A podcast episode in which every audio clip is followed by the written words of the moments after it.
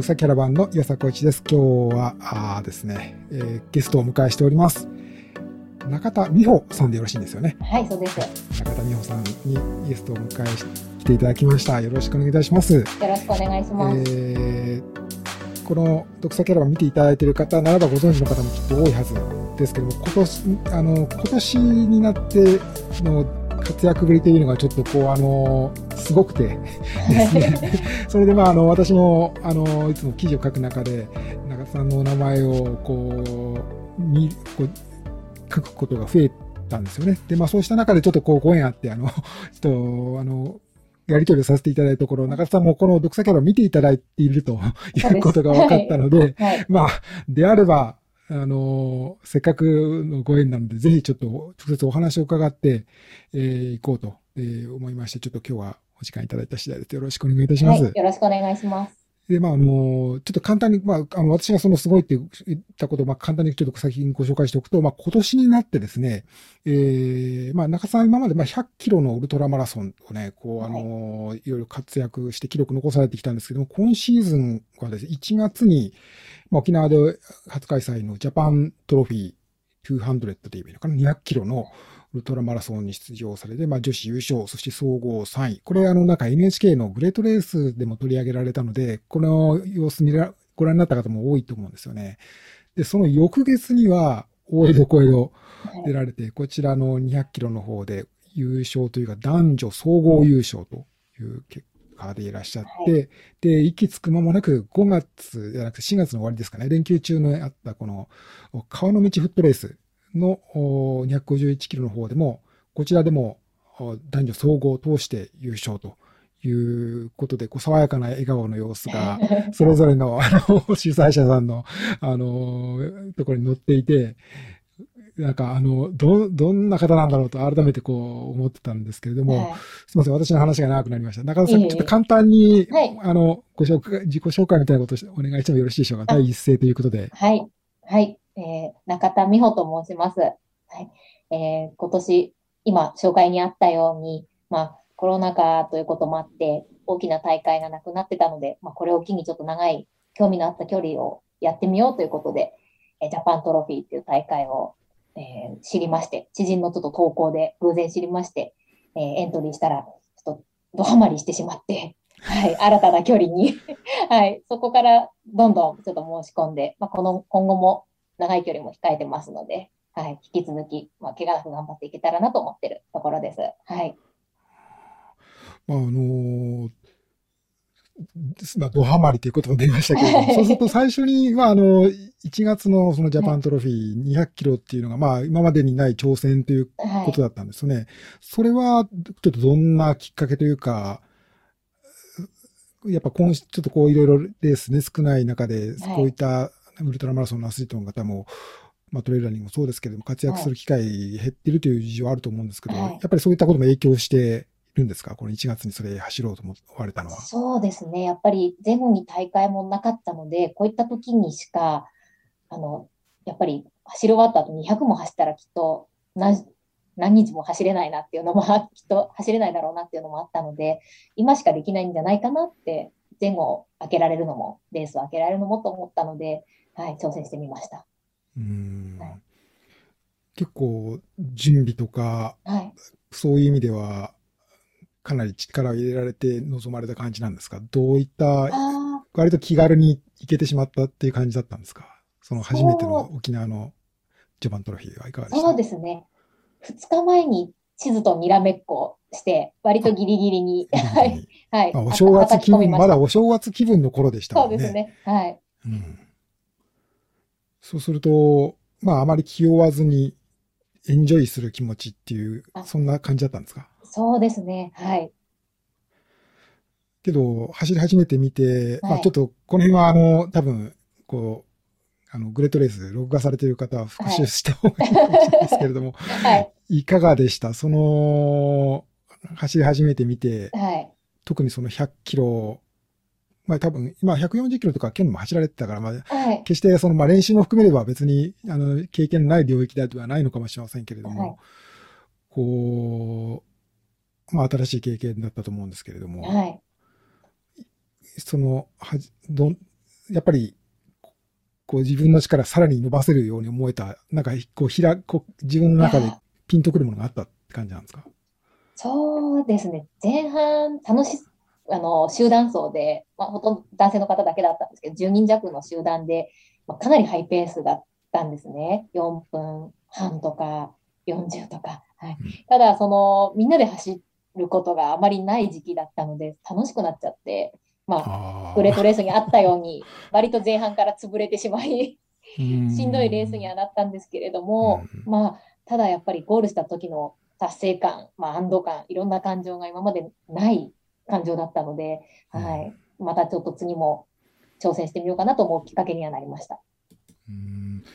ちょっと今、手元のこの記録の方をちょっと見てみようと思ってるんですけれども、はいそうか。まあ、けど、そうそうたる、このメンバー、まあ、あの、私も男子取材された石川さん、石川よしこさん、はいはい、あの、ちょっと以前にも取材というか、インタビューとかさせていただいたこともあって、はい、あの、まあ、石川さんははじめ、まあ、このね、日本のウルトラマラソン界のそうそうたるメンバー、そう言われたと思うし、ですね。はい。で、まあ、その女子もしっかりだと思うんですけれども、そうすると、まあ、やっぱり久々にこうみんなで走る楽しさで、こう背中を押されたような感じもあったっていうところなんですかね。そうですね。もう行けるところまで誰かと走れるんだったら幸せだなっていう感じで走り進めてしまいました。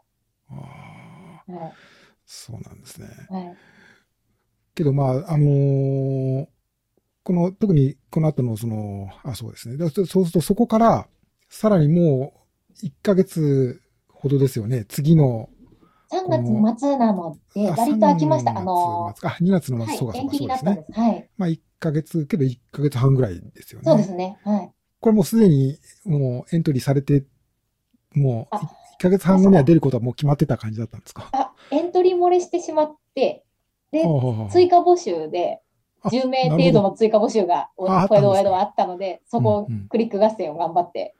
あ、クリック合戦だったんですか？はい。そうす ると、じゃあ、沖縄の時はまだ決まってなかったです。はい。さっきおっしゃったように、沖縄から帰って、はい、もう一回、これ楽しかったからまたやってみ、同じようなものやったやってみたいとはい、は思いました。はい。はあ。ちょっとリベンジをしたいと、だいぶ歩いてしまって、もうちょっと何かできることあったのかなと思ったので、はい。なるほど。はい、けど、なかなか体的こう、体の負荷、負荷とか負担というか、まあ疲労とかっていう意味では、うん、なかなか、こう、大変だったんじゃないかなと思うんですけれども、ね、あまり意識しないですか、そういうことは。そうですね。今数えたら多分3月末だったので2ヶ月半ぐらい空いてたんですよね、多分。2ヶ月 ?2 ヶ月半。はい。あ、あ、けど、大江戸あ、そうでしたっけ？あ、ちょっと3月末だった。あ、3月末か。あ、そうか、そうか。あ、延期、あ、そうか、なかったのかあ、そうか、そうか、そうか、それだけあったんですね。あ、ちょっと私の手元の資料が失礼しました。はい、あ、そうか、そうか、そうだったんですね。そうですね。で、ね、はい。間にフルマラソン2回ほど走ったりとか。うん、あ、そうだったんですか。はい。違うことを間に入れて。はい。ああれで、何でしたっけ？えっと、名古屋ウィメンズとか。そうですね。名古屋と大阪と。はい。そうか、それも、その、いわゆるエリートレースですよね。そうはい。そういったものも挟みつつっていうことですか。挟みつつ、もう、どっちが、あまり、はい。200の方をメインにしてしまいましたけど、この時期は。はい。うわけど、そうか。まあ、じゃあ、なんか、じゃ今、今は、まあ、そういう意味では、そうか、そういう、もうすごく勢いに乗って、こう、3月に、の、大江戸小江戸ということになったわけですよね。そうですね、はい。大江戸小江戸って結構その、今までの経験されたものと比べても、結構交通量の多いとと道を走ったりとか、そうですね。あとまあマーキングが必ずしもそんな丁寧にされてるわけじゃないから、自分でなんか、はいはい、こうスマホなのか地図なのか見ながらとかだったり、はい、まあ食べ物もなんか、まあ持って走ったり、コンビニ行ったりとか、なんか割と、イレギュラー、今まで経験されたものからするとなんか、ちょっと毛合い、毛色の違うイベントなのかなと思うんですけれども、はい、その辺は、なんか、そういう楽しめた感じですか？あるいはなんかやっぱり、ちょっとやっぱり大変だったっていう感じあるんですか、ね、そうですね。えっと、エイドに関しては、あの、ジャパントロフィーが、あの、コ,、まあ、コロナの関係もあって、あの、ドロップバックを2箇所に置いてもらえるっていうだけでだったんですね。それに比べると、小江戸江戸は、あの、江戸の箇所が、あのー、前半は、はい、2、30キロに1回とかいうイメージであったので、ほとんどコンビニには寄らずに済みました。あと、コース的なものは、あのー、割と、まあ、近場というか、土地勘のある場所だったので、思想を、はい、一度か二度で、どのコース区間もできたので、当日は結局、地図を開くことなくああ、もうはい、全部記憶で。行けばわかるみたいな。はい。走れましたので、そこまで、はい、もう本当にコースとリンクして体が勝手に動くような感じだったので、割と楽しめたと思います。はい。あじゃあ結構じゃあ事前の研究も、この小江戸大江戸の時はされた感じだったね？そうですね。割と一度走ると道を覚えちゃうタイプなので、はい。はい。なので二度走ったので、もうだいぶ完璧でした。はい。そうなんですね。はい。そしてそこでまた、飽き足らずと言ったら失礼ですけど、はい、さらにもう一段、はい、えー、3月末だから、そうか、1, 1ヶ月ぐらいですね。ほぼ、はい、そうです。はい。で、まあ、川の道フットレース。これもまあ、はい、この熱烈なファンいらっしゃって、ね。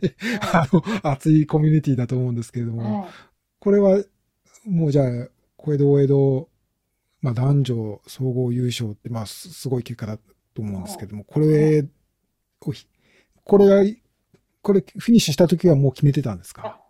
確かそうだったと思います。ちょっと時系列が思い出せないですけど。はいだってもう次の挑戦のことが、こう、フィニッシュする頃にはもう頭思い浮かんでてみたいな、そうですね。なので、200キロぐらいでどのこの言ってられないなというのはあったと思います。さらに50キロ伸びてと。はい。はい、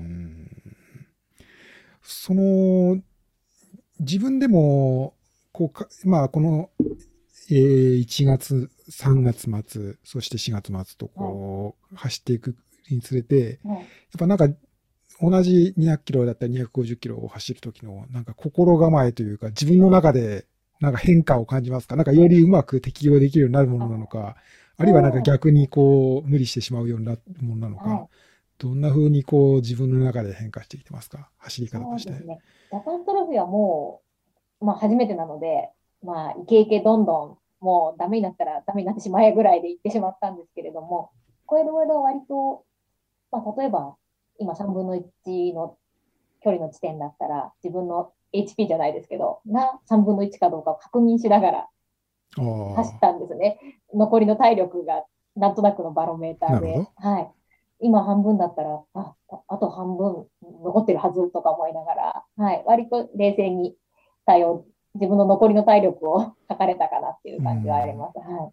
なんかそこ、じゃあ少し、こう、客観的に、こう自分のこう、今のレベルゲージというのか、ヒットポイントというのか、そういうのを測るような感覚が、こう、身についてきたというそうですね。感じなんですかね。はい。これどは意識して、うん、はい、進んでました。はい。はあ、なるほど。そういう感覚って、どうなんですか、やっぱ100キロとかだと、はなかなかあんまりない。もうそこは、まあ、100キロも十分長い時間、長い距離だと思いますけれども、はい夢中で走っちゃうけれど、はい。やっぱ200キロになるとちょっと違うとか、そういうことあるんですか？そうですね。ありますね。はい。ダメになる地点が100キロ地点でダメになっちゃうと、あと100キロ歩くって大変ですし、うん、はい。残りの自分のゲージはだいぶ測れるようにはなりました。はい。そういう、例えば、どんな、どんなところで自分のその、なんていうんですかね、こう、体、体力レベルというのか、残りの、こう、足の残り方なのか、ど、どういうところに感じますか？だから、例えば、まあよく、まあ僕らと、僕とかも100キロとか、まあ最近はまあ走りませんけど、あの、100キロマラソンとか走ったことありますけど、やっぱなんかお腹の具合がうまくいってるかとか、まあ足の重さとか、首とか、いどどまあいろんな総合的にということなんでしょうけど、これ中田さんがか感じる、この、こう、そういうレベルメーターみたいなところってどんなところに現れるのかなと思ったんですけど。前半は多分足の残りを気にしていて、うん、はい。で、多分後半になるにつれて心？心 自分の気持ちがまだどれだけ残ってるかっていうのを測り始めました。もう足は結局来ちゃってるので、さすがに後半になると。うんはい。うんもうこ、はい。自分がゴールまでどこまで気持ちを持っていけるかっていう。それは、やっぱその大会にかける思いとかなのかななんかも目標にしてるものがどれだけ大きいかとか、はいあるいはなんかもっと単純になんか、こう今楽しいとか、なんか、はいはいあの、こう応援してもらって嬉しかったとか、なんかそういうこととかが影響したりするものですか？うですね。そうですね。もう気力がどれだけあるか、あんまりどのレースも目標タイムも目標順位もうん。実は持ってないまま出走してるので、うんはい。タイムがどうしたいってことはないんですけど、うん多分気力って折れたら歩いちゃうし止まっちゃうと思うんですよね。もううん250のレースだったら200超えてくるともう、多分気力が終わっちゃうと足も止まっちゃうような気がしたので、うんはい。ゴールまで行く気持ちがどれだけあるかっていうのを、うんはい。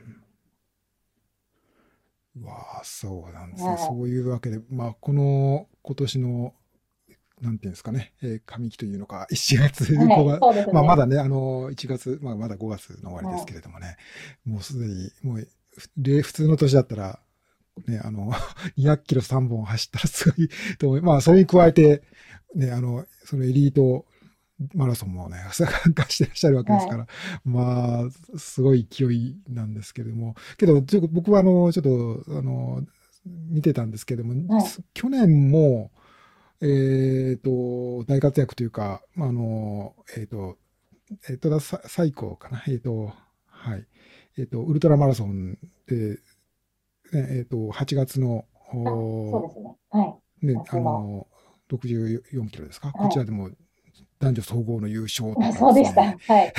あと。苗場山麓ジオパークつ、えー津南、これあの、あれですよね、えっ、と、あの、川の道と同じ、あの、あそこをやられてる、あのね、スポーツエイドジャパンスポーツエイドジャパンさんがやられてる大会。はいこれでもまあ、女子優勝、男女総合2位とかですね、はい。えっ、と、これも奥武蔵秩父ジャーニーラン、あ、そうです46ね。キロとはこれも男女総合優勝。はまあ、あの、もちろん、その、それぞれの重みというか、い。はい。まあ、あの、まあ、こう、割と、こう、小さいコミュニティでやられてる大会だったり、はいまあ、小江戸とかは割と たくさんの方参加されると思いますけど、はい。規模感とかに違うと思うんですけれども、はい。まあ、あの、もう、一番てっぺんのね、女子、男女総合で優勝というようなこともされているたりとか、という、まあ、大活躍ぶりなんですけれども、えーまあ、けど今、あのこういう100キロのウルトラマラソン、特にね、ロードのウルトラマラソンとか、割と女性の、こう、層って割とこう、年齢層高い方がこうね、あのベテランの方がリードされているっていうようなイメージ、僕も持っている中なんですけども、そういう中でまあ、中田さんはまあ、この、若手という言い方は失礼かもしれないけれども、はい。まあ、こう、若くから、このウルトラマラソンに取り組んでらっしゃるっていう印象はあるんですけれども、はい。そもそもこう、そういうウルトラマラソンっていうのに興味持たれたのって、ど、どのあたりから、いつぐらいからなんですか？確か25だったかな。はい。25、5、6で、四万十のウルトラマラソンに出たのがうん。初めてだったかと思います。それ以前はそうすると、まあ、あの、インタビューとかをご覧、あの、拝見してて、もう、はい。まあ、10、もう10年ぐらい、ランニング歴10年ぐらいっておっしゃったんで、まあ、はい。そうすると学生の頃から、あー走ってらっしゃって、それは延長で、こう、ランニング、マラソン、ロードマラソンそうですね。そうですね。高校の時だけ陸上やってて、で、大学で辞めてしまって、また社会人から少しずつみたいな形。あはい。ー見れて見れて。はい。なるほど、なるほど。はいそうすると、その学生時代は、まあ、その、まあ、そうそう、まあ、高校時代とかは、まあ、ふまあ、割とふ普通の陸上部っていうとあ、言い方変ですけど、はい。まあ、部活の陸上部みたいなイメージで、インターハイで何位とか、そういうこととはまた全然違う世界なんです割と地区予選敗退で、後ろの方で拍手されながら走ってるタイプでした。はい。その頃から割と、が高校生の頃から割とこう長距離とか、こう、なさってたんですか？長距離って言っても、その頃の長距離って、まあ、ちょっとち今とは違うでしょうけど、そうですね。割とジョギングはずっとその頃からは好きでした。レースってよりは、うんうんうんうんはい今もジョギングのが練習のようなものなので。はい割。と、あまり、こう、じゃあ、なんていうか、こう、そういうインターバルでとか、はいテンポ走でとか、こう、きっちりきっちり区切って練習するようなはい。タイプとはちょっと違う感じなんですでか？はないです。結局、もう半年以上はそういったことを、急いで走ることはしてない。そうです。はい。あら、これも意外。いやそれもちょっと伺おうと思ったんですけど、はい。じゃあ、あんまりそういう、なんていうんですか、競技志向っていう言い方も変なんですけれども、なんか例えば、まあ、さっきもおっしゃっていて、あの、順位とかタイムとかを目標にしてるわけじゃないんですっていうふうにおっしゃってましたけど、やっぱそこと通じるものあるんですか？やっぱ練習というのも、まあ、あくまで、こう、楽しみで、楽しみながらできることっていう。そうですね。それで強くならい一番いいとは思います。はい。うん強くはなりたいんですけどね。はい。あ、うん。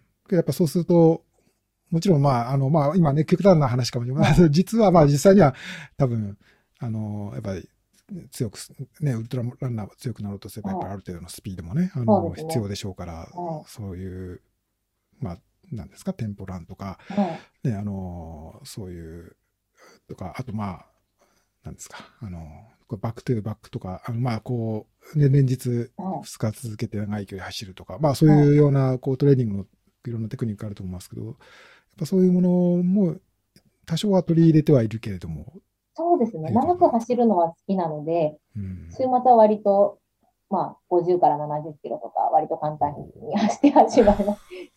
急いでは走んないだけで、なんかしょって、どこか寄り道しながら長い時間走るのは好きなので、割とそれで強く、今200キロとか走れてるのかなと。はい。じゃあ、その、まあ学生、あの、まあその社会人になられては、でね、あの、まあ、あの、コミにされてるというふうに伺ってますけれども、まあそういう、その、まあ、それでやっぱで割とデスクワークが多いようなお仕事あがそうですね、割と。はい、そうです。うんうん。はい。じゃあ、その、まあ、普段はまあ机に向かって、そうすると平日はそんなに走れる距離とか時間とかもなあんまり取れないけれども、やっぱ週末を中心に距そん離を。な感じです。平日伸ばすみたいなは走って、そうですね、走10から15とかが多いですね。はうんなるほど。そうして、まあ、その25歳とか、まあ今から5、6年前っていうイい。メ。ージですすはいか。。はい。ということですよね。はいそのやっぱ、うやっぱその自分のこうフィットするマラソンまあ、まあそれでもまあその、ふあの、フルマラソンで確かちょっとなんかインタビューとか拝見したときには2時間45分くらいの。ベストはい、を45ねで、す。は持ってらっしゃるわけですよね。い。はい。まあそういった方だから、まああの、やっぱりそういう、ゆっくり走るとは言っても、まああの、まあそこそこのまあ、そうなのか。レベルだとはは思いますけれども、い。やはいっぱりあのーそうではあっても、やっぱりこう、もっとこう、それを40分にしようとかっていうよりは、もっとなんか、走ること自体、走る時間自体を楽しみたいっていうふうに思われて、そうですというねこ。となんですかね。フルマラソンも早くはなりたいんですけど、まあ、それには、そそれは相応の練習が必要だなっていうのはあるので、うんあまり好きではないんですよね。急いでトラックとかで走るような練習が。うんなので、まあ、今楽しみながら強くなれるとしたら、今やってるような200キロとかそういったレースなのかなと思って、今の練習には方法に合ってるのかなと思います。はい。その、まあ、四万十って、まあ、有名な大会ではありますけれども、まあ、結構、ね、あの、まあ、こう関東というか、まあ、千葉県内にお住まいだと思うんですけど、はいで結構遠いですよね。遠いです、遠い やっぱそです。はい何何のきっかけでそこは四万十の走ってみようと思われたんですか？は、あの、ラントモさんがはい。出てて、やっぱり景色がすごくって、多分レース中に通られたと思うんですけども、うんうん走りたいというよりは行ってみたいが先に出てしまって、はい。もう行くなら走ってみようかなぐらいでエントリーしたら、抽選だったんですけど、はい。はい抽選で通ったので、あうん、やばい、走んなきゃみたいな。そうなんですね。はい私ちょっとその、もしかしたら手元にリザルトがあるかもしれない。2015年が最初でいらっしゃるんですか？よ女子4位に初めてなられた時そうだと思います。5、ですかね。6、7、8、5回ぐらいで出たので、あそうですね。に2015です。うん、この時の、ちょっとこの私の手元のデータベースのサイトを見ると、9時間12分ではフィニッシュされて、でそしてその翌年も女子4位になられて、8時、9時間切りの8時間そう54分だと思うあさらに、あ、2017年はさらに記憶を縮めて、8時間49分い。はいとかね。うん。やっぱりその、そうするとやっぱりこう、旅の要素みたいなものっていうのは大いに惹かれるっていうのは今のに、その、今、ね、あの、今、今シーズン、その、はい、こう、川の道とか走られたところにも、やっぱそこは通、共通した中田さんの趣味というか、ランニングに求めるものっていうのが共通したところあるんですかね。そうですね。今回の川の道も走りながら、川沿いの時にすごい四万十と被せながら、うん、昨年、あの、四万十の大会なくなあの、コロナでなかったんで、うんうんね、はい。それを思い浮かべながら、そういえば走ってましたね。はい。そうなんですね。はい、まあ、そういう中で、えー、そうか。まあ、あと、まあ、そのサロマ湖にも、まあ、挑戦されるようになったり、そうですね。はい。ということですよね。はい。まあ、私も、ね、あの、去年、えー、じゃなくて2019年にね、サロマ湖は、あの、ちょっと取材というか、そういう形で行かせていただいたときに、えっ、ー、と、あの、その時にも、多分途中、あ、多分じゃなくて、中田さんが走ってらっしゃるところ、途中拝見してますけれども、はい。あのー、やっぱそのサロマ湖ももう、ほぼ恒例というか、夏の、ちょうどね、この6月の終わりですけれども、はい、あの6月終わりに開催されますけれども、これも定例行事化ってしてるような感じなんですかね。もう3回か4回くらい出てらっしゃいますね。そうですね。おそらく3回は出てると思います。はい。うん、これはまあ言わずと知れた、やっぱり非常に日本の100キロマラソンの、なんか、こう、チャンピオンを決めるみたいなところあるのかなと思うんですけれども、ねね、これはやっぱりかなりそういう惹かれる要素もあったんですか？そう挑戦してみたいっていうような。そうです。四万と始め、出始めて、もうちょっと経ったら、はい、もうちょっと早くなったら出てみようと思って、遅れること多分2年ぐらいで出始めた大会ではあります。うん、はい。うんいかがですか？その、そういう中で、ね、まあ、男性も女性も非常にレベルの高い選手たちが集まって、はい、まあ、その中で、さんも、えっと、2017年の時に女子9位になられたり、えっと、でもと、そうですね、まあ、トップ10入りをこう重ねて、2010、そうですね、19年に5位になられてますよね、この時、そうですね。はい、うん、そうでしたよね。結構その中では、だから、徐々に、こう、女子の日本のウルトラマラソン界のトップ選手の仲間入りをしたっていうふうに言えるんじゃないかと思うんですけれども、ね、ご自分でも手応えあるんじゃないですか？どうですか？その後の四万十とその年沖縄100キロの方がタイムが良くって、ああ、その100キロのタイムで、ね、はい。うん、どう考えても周りにもコース的にサロマの方がタイム出るだろうって言われるところは私は逆を言ってたんで、あんまりこう競技性が強い場面であんまり発揮できるタイプではまだないのかなってその時は、はい、思ってました。はい。楽しみながら走った方がタイムも意外とタイムがそうだったり、あまり気負わずに、うん、はい、の方が、自分にとってはよかった、結局タイムが良かったのかなって、その年はすごい感じてました。うん、まあ、あのー、この、ね、ササロマ湖とかだと、まあ、あの、私がちょっとそういうこと気にしてるんで、見てるだけなのかもしれませんけど、はい、その世界選手権のこうよこう日本代表の選考レースになったりする年もありますよね。はい、あのまあ、そうすると、まあ、このレースで上位、その、まあ、その世界選手権を目指して、このレース出られる方も多分いると思うし、はい、えー、まあ、中田さんも自分は意識しなくても周りが出られるんじゃないって世界選手権出られるんじゃないっていうようなことをこう、こう、こう、消し、消しかけるようはおかしいな。言ってくれる人とかも、そうですね。いらっしゃるんじゃない、仲間もいらっしゃるんじゃないかと思うんですけど、はい、やっぱり意識したりしますか？あんまりそこは、ちょっと現実的じゃない。いや、してました。まだ、ね、気が早かったとは、その時走って思いましたけど。いやいやいや、はい。気にしてました。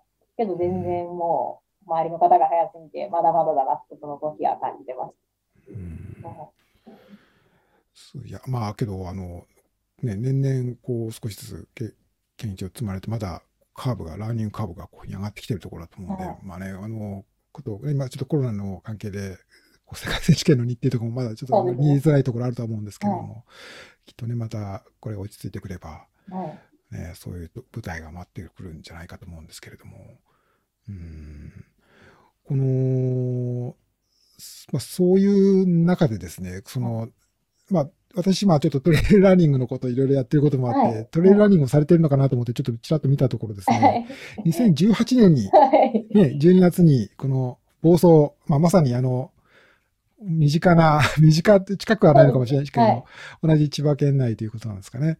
えーこの房総のコーストコースト70キロ房総半島横断のフィルさんのやられてる大会ですよね。まあ、トレイルランで、えーこちらも女子優勝されてると思うんですけれども、はいこのトレイルってことを考えたことはあんまりない、ないかった感じですか？あ トレイルについてはどう思ってらっしゃるから、ちょっとそうですね。気になるんですけど。興味あるんですけど、まあ、結構性格上すごくビビりというか、あのーだいぶ守りで 行ってしまうので、下りとかが苦手なんですよね、トレイルの。うんはい。まあ、ロードもそうなんですけど、登りは好きなんですけど、下りがとても苦手で、うんこう、みんなに大抜かれしてしまうので、向いてないなって思って、練習に行くのは好きなんですけど、はい山の中入るのは。はい。じゃあ、こう、ね、そその楽しみながら走るはい。っていうか、その旅旅ランっていうところだけど、はい。ろいろこう周りの風景を楽しみながら走るっていう意味では、はい。割と身近なトレイルというか、そういうはロード以外のところも結構走られることはあるわけですか？そうですね、本当に一人で行くのは、あの、さっきも言ったように、かなりビビりなので、うん。だいぶ、あの、反応の手低い山とか、あ反応の、ああ、はい、なるほど。はい、あのあたり、一人でパって行くことはあり、たまにあります。なので、山はですね嫌いとかではないんですね。はいあじゃあ意外と、じゃあ、もう意外と向いてないだけいやいやいやいやもうあの、トレイルラン、トレイルランニングももう結構経験されてる方、経験されてるんですよね。はい。そうなんですね。ああ、そうなんですね。けど、まあ、あの、まさにね、そういうた旅みたいな要素とか、こう、順位というよりは、こう、いろんな、こう、風景を見て、いろんな人と出会ってという要素は、トレイルランナーの人がよく言うセリフというか、私も含めてですけど、なんで、はいきっと、まあ、まあもちろんそれがレースである必要はね、彼女もないのかもしれませんけれども、けどまあ、レースじゃないといけないところっていうのもね、あの、きっとあると思うんで、はい。多分こうトレイルも多分いろいろやりがいのあるうん大会がきっとあるんじゃないかそなうですよね。気いが するんですけど。やるとしたら長いのを挑戦したいなと思います、トレイルの。うん。はい。そうそうそこでちょっとまあ伺おうと思ったんですけど、まあその今、まあ、今シーズンに入ってこう新しい、まあ、距離という意味ではねこう新しいこうジャンルにこうはい自分のこうフィールドというか可能可能性の場所を広こう、ね、広げてらっしゃると思うんですけれども、まあ、今後、まあまあコロナとかあるんで、まあそういうことは抜きにして、まあこう大きい長い目で見た時の、はい。こうやってみたいこととか、こう目標にしてることとか、なんか、こう聞かせていただけたらなと思ったんですけれども。そうですね。今後入ってるレースの中で言うと24時間走。が入っているので、初めてなんですね。初めてなんです。はい。はいで割と秋っぽいので、果たして何周ぐるぐる黙ってできるかなっていうところを、ちょっと自分の中の挑戦ではあります。はい。これ、えっと、直近で24時間走の大会って、んどんな大会がありましたですかね？えっと、まず、今週、今週っていうか、あの、先週末っていうのかな、あの、はい。ある予定だった弘前、あの、ああ、はいはい、スポーツはいジャパンさんの。はい、はそうですね。い。、はい、が延期になってしまったんですが、それが、えっと、9月末でしたっけ、はい、になんか延期になったので、はい、うん。そこがあるのと、その前に、あの、ジャパントロフィーさんの、はい、24時間走が7月にあります。え、じゃあ、秋に、え秋に2回の24時間走がまあ控えてるってことですか？あそうです。本当は5月、7月だったのが、7月、9月になったあ、かも7月9月。うーわ、こう、すごくないですか？それも。多分結構いらっしゃいます。また一緒だね、みたいな方も。まあ、そうか、そうか、いそうかもしれないですね。はやられてる方は。いはいうーん。え、20、24時間走、えっと、どちらも多分周回コースですよね、もちろん。あそうですよね。はい。トラックではないんですか？トラックとは違うツエンコース？ドジャパンの方はトラックプラス競技、あの、総合運動公園内だったと思うので、のはい、そうです。はい。なので、競技、はい、競技場も絡んでたと思います。はい。うわこれはなんか今、どんな、なんか、それに向けた練習、トレーニングとかってあるんですか？あんまりないですか？あ、ない、ないですね。どうしたらいいのか。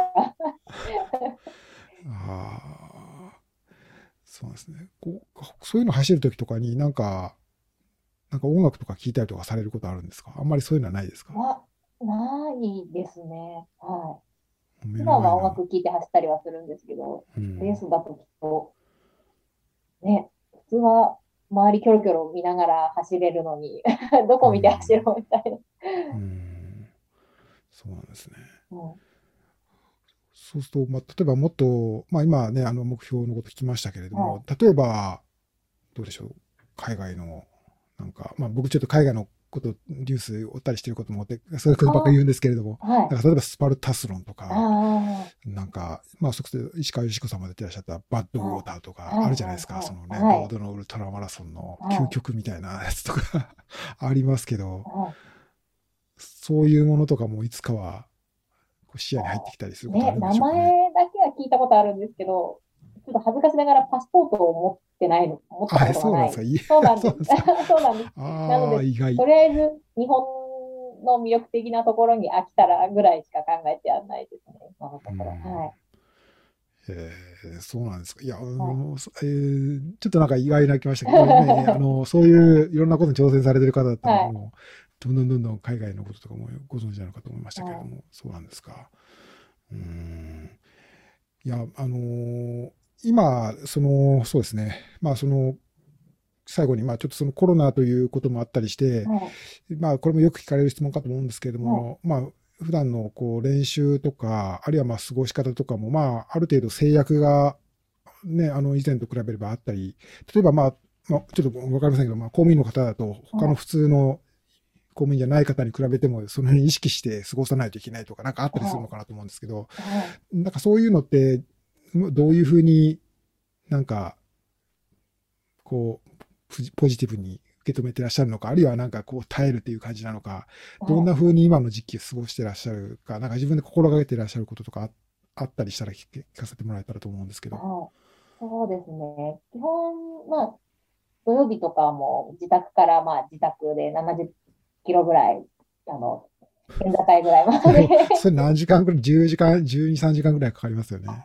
結構途中、パン屋寄ってなんか食べたり飲んだりしているので、割と時間はかかりますけどで。も朝出て夜暗くなって走って帰ってくるみたいな。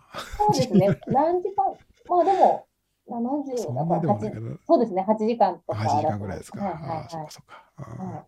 そっかい。なんですけど、まあ基本常に、まあ誰かしらには見られてるって思いながら走ったりはしてますね。この辺うろうろするときも。うんはいうんそうすると、まあ、なんていうか、うまく走ることを楽しむことで、まあ、いろんなストレスというか、はいそういうのを感じることなく、今の時期を過ごしているという感じ。